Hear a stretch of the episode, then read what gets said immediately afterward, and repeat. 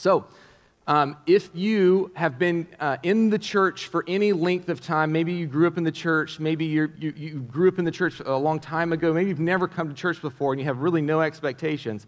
Uh, but if you have been in church for a while, you know there's this kind of recent growing trend over the past you know, 20, 30, 40 years uh, where at this time of the year, when everyone has decided to come back after Christmas and everything's good to go, you, you, went away for the holidays, you got your taste of snow somewhere where it actually snows rather than just gets bitterly cold because of all the humidity here. You don't know why Fayetteville is like the coldest place on the planet, but it just is.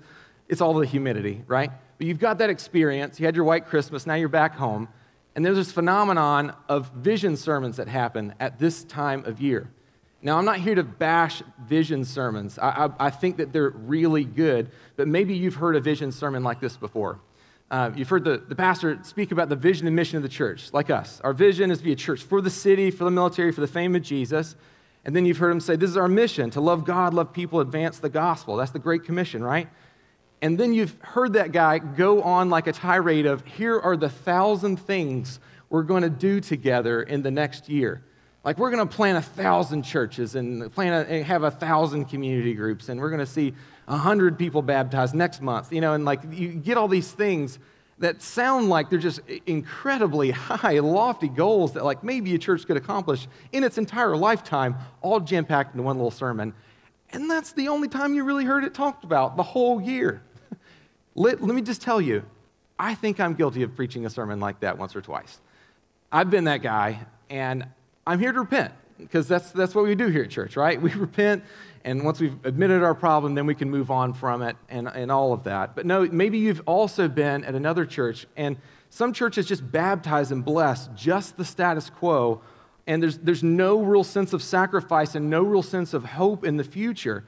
The churches are just kind of a, a way in which they decided to circle the wagons and just with the holy huddle and saying, like, yeah, we're going to things are fine. We're just going to wait this thing out till Jesus comes back because it seems like everything's going to hell in a handbag, anyways, right? So that's another way that churches can kind of get this wrong.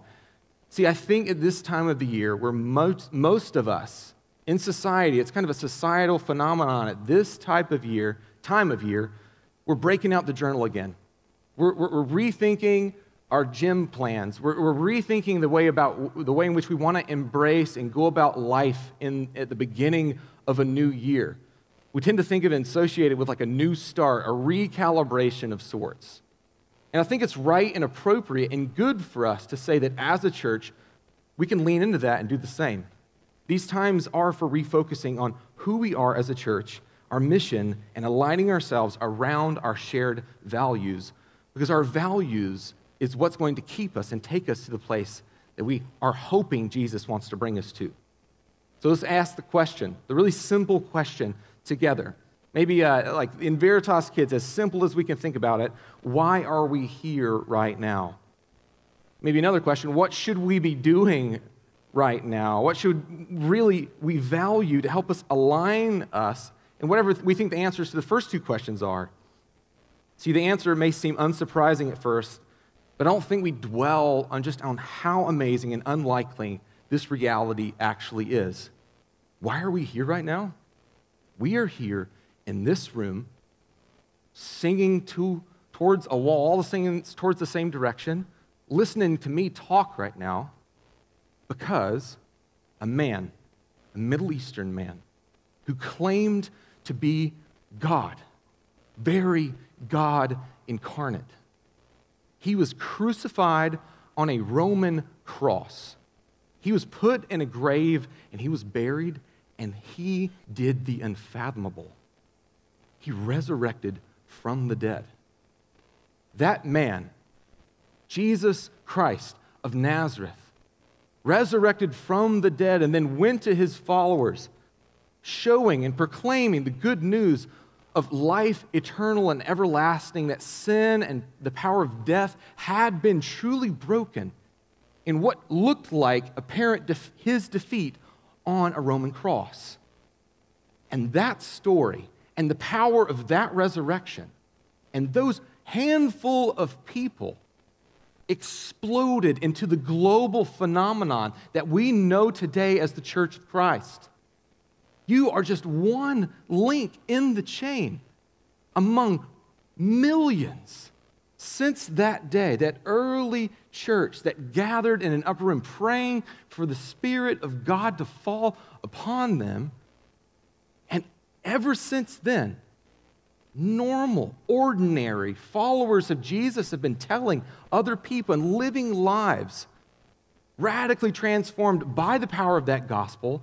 And that gospel, that good news of Jesus resurrecting from the dead in the context of ordinary followers of Jesus telling that good news and displaying that gospel change in their life has changed everything. And you're here because of that. Someone told your grandmother about Jesus. Maybe it was your grandmother who walked you through the Bible as a kid. Maybe it was a family friend who, who was faithful and generous and, and showed kindness to your family at some point. Or maybe it was to you. Maybe it was a, a co-worker. Maybe it was someone that you met at a coffee shop, reading their Bible or reading a book. You became friends with that, eventually introduced you to this good news about this Middle Eastern man who died for you in a desert almost 2,000 years ago. See, that story, the power of the gospel, is why we are here. It's all rooted in that early church. That early church, you'd think, would have the most uh, defined and well explained values, right? All the, the most cl- the clearest vision statement, you know, all the things that we want to import from our Western culture back onto them.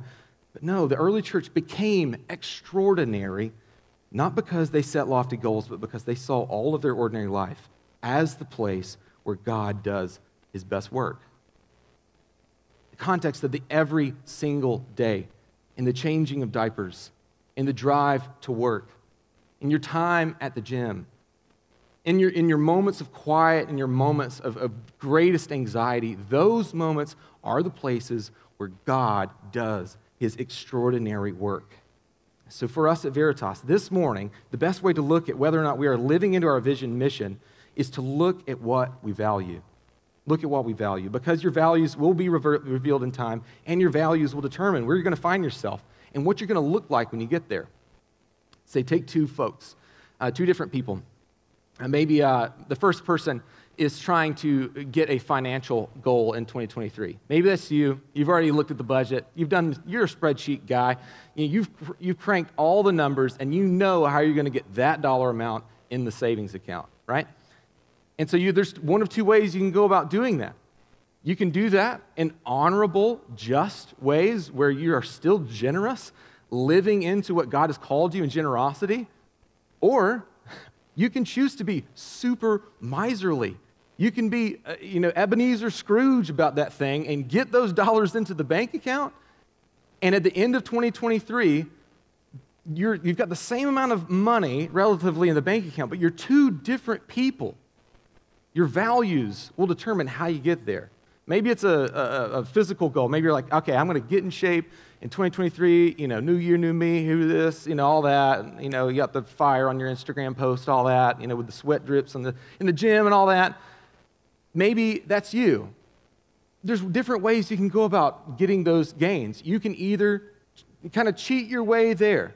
You can do crash course diet stuff. You can try to lose everything in the first, you know, five seconds of January and, and really hate your life and then gain it all back by the end of the year. Or you, do, you take the slow approach.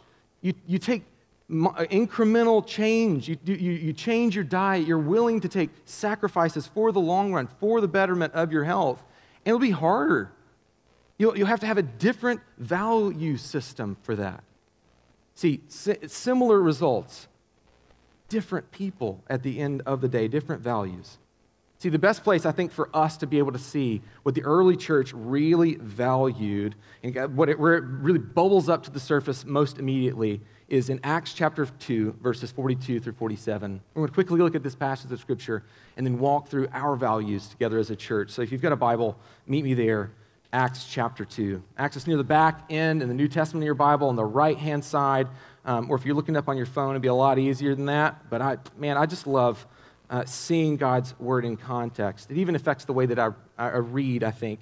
And when I read a physical book, it literally sticks to your brain better. I think there's studies that say that out there somewhere, but I'll leave that out there to experts. Let's read these few verses together and see what the early church really valued um, in their infancy. Acts chapter 2, verse 42 through 47. Word of God for us this morning. And they devoted themselves to the apostles' teaching and the fellowship, the breaking of bread, and the prayers. And all came upon every soul, and many wonders and signs were being done through the apostles. And all believed were together and had all things in common. They were selling their possessions and belongings and distributing the proceeds to all as any had need. And day by day, attending the temple together and breaking bread in their homes, they received their food with glad and generous hearts, praising God and having favor with all the people. And the Lord added to the number day by day those who were being saved. Just a few observations here. The first of, of which is you can see that their values just really bubble to the surface in this really short, compact section of Scripture. This, this passage of Scripture uh, happens a couple times in the book of Acts that, uh, that Luke, the writer, the same guy that wrote the Gospel of Luke, this is like Luke part two. Uh, this is the Acts of God in and through the apostles with the coming of the Spirit in, in this book called Acts. And these little sections like this happen every so often in the book of Acts, where it's this really condensed, just beautiful picture of what the early church uh, was doing at that time and what they were valuing and what that resulted in. And so, what you can see them value on the surface here is uh, what we see as the apostles' teaching and the fellowship in verse 42. If you think of this being uh, devoted to something, if you're devoted to something, uh, what does that really mean? It means that you're going to give in and of yourself to see that thing uh, obtained or, or, or, flourish or whatever. You're going to be devoted to something, right? So if you're devoted to the Dallas Cowboys, first of all, you're having a good year. no Cowboys fans here out here? None. Zero. My gosh. Who am I pastoring here? Who am I pastoring? So, if you have devoted yourself to something, it means that you're going to be for its flourishing. You're going to make sacrifices in order to see uh, that thing come about in your own life. Uh, it, again, if you're a fan of something, you're going to buy the swag, right? And that stuff is expensive. If you're a fan of something, you're devoted to something, you're going to spend time in order to see that thing come about in your life. Being devoted here to the Word of God and to the fellowship meant this the Word of God meant they were devoted to memorizing it because they didn't have the Bible app on their phone. They didn't have a, daily, daily liturgical guide that they can just pull up on the internet somewhere and do at home. No, this was an embodied experience where they were gathering together in the temple. They were gathering together for worship. They, they, they really devoted themselves to the Word of God that when while the apostles were teaching from the word of god they were devoted to memorizing the, the, words of jesus. At this time they didn't have a new testament to reference. At this time they were passing along the stories of jesus the teachings of jesus from the sermon on the mount. They were passing along the stories about jesus and what he did on the cross and their eyewitness testimony to his death and resurrection from the grave. They were devoted to the word of god they were also devoted to the church of God. Like, they didn't treat Sunday gatherings as something optional that could just get displaced by something else, like a football game. Like, they were devoted so much to this that it, they, it, the word used to describe it is devotion here. This was central to their identity. They were also devoted and valued the breaking of bread and prayers. If you want to think of the term breaking of bread, breaking of bread is like authentic community. Think eating a meal around the family dinner table. This is depth of relationship. At this point in history, you would not eat a meal with someone that you weren't willing to be associated with. Now, I know you, you're probably going to go to somewhere after this and uh, eat a meal at a restaurant or eat a meal that maybe has a communal table or something like that. That just didn't happen at this point in history. You ate with people whom you were close with. Those people, your, your associates, those people had influence in your life. And this breaking of bread in the early church showed that they were devoted to authentic and deep, real community with one another. Also, it says that they were devoted to prayer. Think authentic worship here, because you can't get more authentic in worship than devoted prayer to God. If you think about it, prayer itself is just a, the greatest exercise in dependence on God that you could imagine. Prayer is literally saying, I need, practicing, uh, fighting against this internal desire to make yourself, trust yourself, or uh, make something happen in and of your own power. Prayer is the exact opposite. Prayer is the most unproductive thing that a person who's obsessed with productivity can do.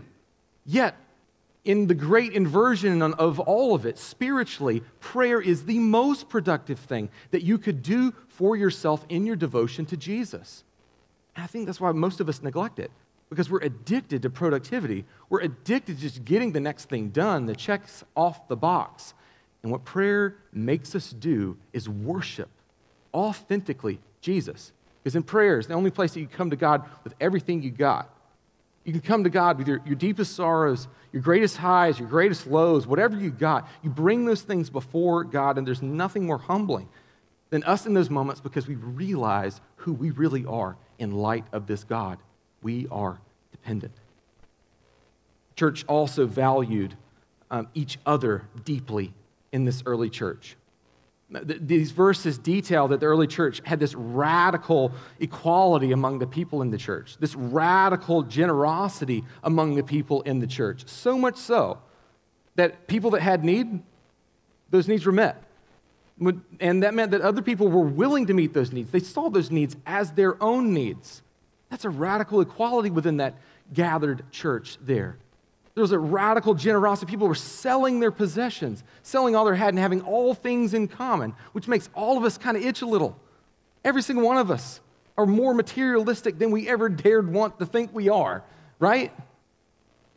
There's no chance I'm going home and selling my house today and just giving it away to the poor. Like, it, I just, I'm too materialistic. That's just a thing. That's, that's a thing for me. I don't think it'd be wise either. But still, the thought of it makes us itch. It's, it, sh- it shows our addiction to our materialism as well.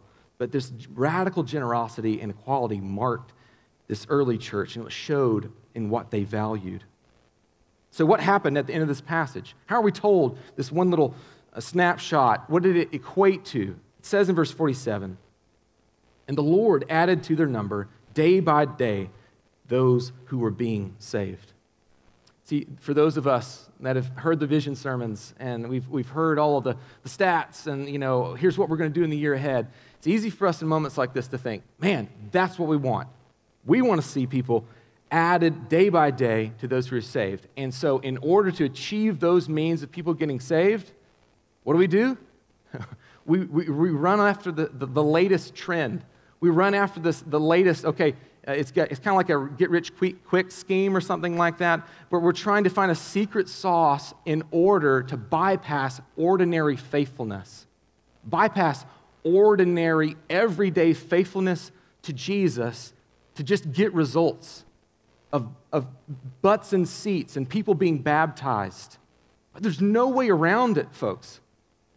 Those of us that want to see that our hearts break for the city of Fayetteville, that, that, that, people would be saved and people would be brought into this church family and sent out to plant churches that are just have their affections rooted in Jesus and saved from uh, all the cares and worries and sin of the world. We want that.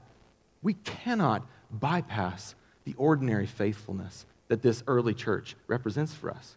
We must value what they value. We must see all of our ordinary life as the place where God does his best work. There's no way around it. There's no way around it. So let's take a quick look at what we state as a church as what we value. This will come up on the screens for us. We have five core values as a church. If you're a partner here, you've heard these before. You've seen these before. They're in their partnership class handbook. Uh, they're up on our website. They're all over the place. Um, but those five things, if you're new to Veritas, are this. And as a refresher for most of us, I'm sure truth, worship, community, leadership development, and mission. Let's walk through those. First, we value truth here at Veritas. In particular, the truth of God's words. And because through God's word is how we primarily meet the person and work of Jesus. We meet God in and through his word. He has revealed himself through these pages. And yes, it's just ink on paper, but through the Spirit of God giving us eyes to see, every time we approach these scriptures, God wants to commune with us. He wants to meet with us. And so we value truth because Jesus said that the truth, his followers would know the truth, and the truth would set them free. And in John 14, Jesus makes it abundantly clear and claims that he is the embodiment of the truth. He's the truth, the way, and the life. And Veritas is going to be all about the truth of Jesus because he is the only way to real life. Like 1 Timothy 3 would say, we believe we are a pillar and buttress of the truth. And by pillar, we mean we stand on the foundation of the truth of the gospel, the truth about Jesus. We are also a buttress. You ever seen a buttress, the thing that like holds up one of those but, uh, a bust of some du- famous dude's head, right? Or like the, it holds up a, the top of a temple thing, a mount or whatever. What we're doing is putting the gospel on display. We're just the thing in the middle. We're not important. Like we're putting the gospel on display while also standing on the truth of the gospel. I know it sounds a little paradoxical, but go with me. I didn't write that, Paul did, right? He gets to stay, and I, I don't, right? He gets the stay in the scriptures. It's just my opinion on it. It's not confusing to God, it's just confusing to me, I guess. We are pillar and buttress of the truth, and we put the truth above all else in this church. And what that's going to mean is we put the truth about God before anything else. In the, in the winds and waves of all the cultural dialogue about everything from the political spectrum to everything else, it's easy for thoughts about God to shift and change over time. But we as a church want to root ourselves in the historic orthodoxy that the church has been proclaiming consistently for the past 2,000 years in the truth of Jesus.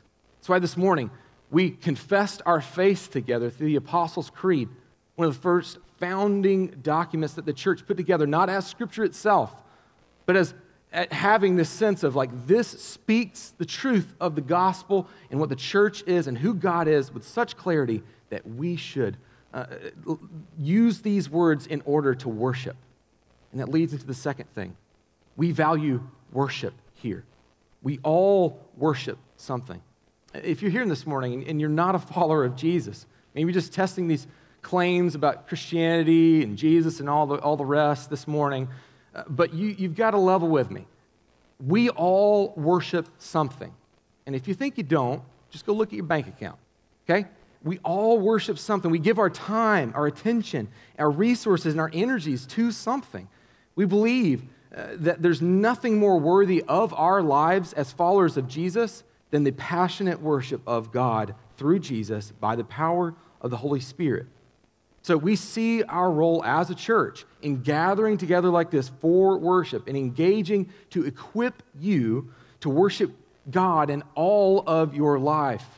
Romans chapter 12 would say that all of your life, every bit of your life, you should be presented to God as your spiritual worship before God. There it is again, the ordinary, mundane, average Tuesday afternoon is it's Jesus's.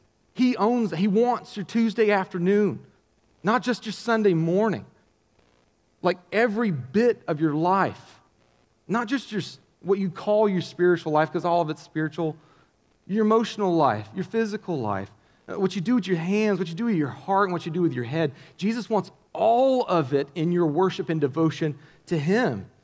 And most of the time, it's going to look pretty boring from an outsider's perspective. Like, how many mountaintop experiences have you had in your life? What, a couple? That's why they're called mountaintop experiences, not called tomorrow, you know? Last Tuesday. Like, if every day was a mountaintop experience, none of them would be, okay?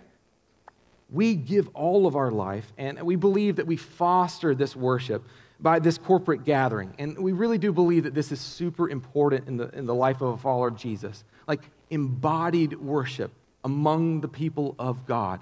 And yes, I get there will be times and complications and travel, and we're a military context. So some of you guys, faithfulness for you will be showing up on the weekends that you're not like in the field or going through the course. And uh, that's cool. We get that. We're for you. We just want to know that so we can pray for you and be with you. We want to partner you with other guys that can encourage you. And we, when you can only get letters wherever you're at, you're getting one, man, saying, like, we are praying for your steadfast hope, rock solid, firm affirmation of your following Jesus and, and saying no to sin and yes to Jesus in whatever season that you're in. We want that for you. See, when we gather like this every week, we gather to celebrate the gospel through very simple means through preaching, through singing, through celebrating baptism, through communion, and the giving of offerings to support God's work here at Veritas. That leads us to the third thing community. We value community here. We are created for community. Therefore, we intentionally gather in authentic community at Veritas. The primary way we do this is community groups. And the way we've said this historically in the church is we gather like this together as a church, then we scatter into the community, in, in primarily through community groups during the week. So we are a people who that want to be transparent, to, to learn together, to celebrate together, who walk through life's trials and sufferings together, and who are on mission together. We want to do that together as a church body. But it really does take a willingness to be a, a little bit vulnerable to step into a community like that. Uh, we are striving to make our community groups a place that is more approachable for you so, here in the next couple weeks, we're going to be telling you about ways that you can get involved with a community group when they launch in February. We're making that process as easily as we possibly can and opening up more options as far as times and dates and flexibility uh, for your schedule because I get it. I'm a parent of young kids. It's hard to carve out time in the middle of the week for something like that. It's hard to try to help chip in with childcare for an event like that. But we want to help you live authentic community with one another. Fourth, leadership development. We've already gone over this kind of uh, pretty and shown that we value this because we've already put forward three men this morning who are uh, hopefully going to be elders here in this church. And we believe that this explosive growth that was described in the New Testament happened by the power of the Spirit, but then also because of intentional leadership development. You can see it in Jesus investing in a few men, having the 12 that he invested in regularly, and then also teaching the crowds like this in a, more, a broader context all the time. That's why we're going to have not, not only a pastoral preparation cohort that's going to go for the span of this year and continue every year after that, if the Lord wills, we're also launching a theological development cohort this year. Where if you feel kind of wobbly on your theological legs and you're like, I want to know why I believe what I believe, not just that I can just recite it out loud, this is for you. We're going to read some really thick books. We're going to dig deep roots in theology and really show and raise up leaders who can passionately uh, preach the gospel in their unique context, having been equipped with the theological truths of God. And finally, that really is what we want. We want equipped men and women on mission here in Fayetteville to be a people on mission. See, God's mission is to reconcile all things to himself through Jesus. And he has chosen the most unlikely means by which to do that. You know, Jesus could have just stayed here on planet Earth. He could have played like Captain Planet and then just absolutely, it was piece by piece, or maybe just snapped his fingers, and the whole earth would have believed uh, in the good news of the gospel, and everything would have been transformed to the new heavens and new earth. But God didn't choose to do that. God didn't choose those means. You know who He choose, chose? He chose you. He chose you to be the means of the advancement of the gospel. Little old you, with your career field. No seminary degree, or maybe a couple of us have a seminary degree in here. Very little training. You, what, do you, what do you have? You got the Spirit of God coming to live inside of you. You've been equipped with the greatest tool imaginable. And God, it's, it's an absolute uh, befuddling thing to think that God would use us for such an important mission, to use us to advance the good news of the gospel. But we are it. And we accomplish this primarily as a church by equipping and planting and sending people who are on mission here in Fayetteville and the partners that we send off to other places to be life giving partners elsewhere when they PCS or leave or there's a job change and any of that. Last year, uh, at the beginning of 2022, uh, we shared a vision for the year that simply stated that we wanted to grow together in relational ownership. And in many ways, I feel like God accomplished more than we ever could think in that. We've seen ways in which families have really partnered together with one another, sank deep roots relationally with one another. And there's signs that we're growing in that together. But I would say, without these values as guardrails for us, if we just have a value like relational ownership without being constrained by these church wide values that kind of hold us together, we'll just live into whatever reality that we want. And it'll take on whatever expressions that we want. But we want to see healthy growth together as a church into whatever God has for it. To be a church, it really is for the city, for the military, and for the fame of Jesus, seeing people love God, love people, and advance the gospel. And I'm sure you are sick of me saying that. But again, me saying this out loud right now, if you're sick of hearing me hear it, it means there's someone next to you that's hearing it probably for the first time that we really do value this, that we really want to see Jesus do this. See, the danger of any type of vision sermon like this is that we're trying to avoid the, the fact that you can make disciples of, of literally anything. You can make disciples of, of brands you can make a disciple of, of corporations. You can even make disciples of people or yourself. We as a church, we, we don't have a brand. If we do, our brand is Jesus. And our values help us make disciples of Jesus and not ourselves. See, the gospel is shown when we orient our lives around a way of life that's marked by belief in the gospel and a belief that it's in the normal, ordinary stuff of life that Jesus is going to meet us and do the extraordinary. Let me pray that that's so. Lord Jesus, I pray that the simple gospel that we believe and that we have confessed, that you, Jesus, um, born for us, died for our sin and we're resurrected to new life. God, I pray that that simple truth of the gospel would be transformative in us. God, that we would remember that truths like it was because you loved the world that you gave your only son.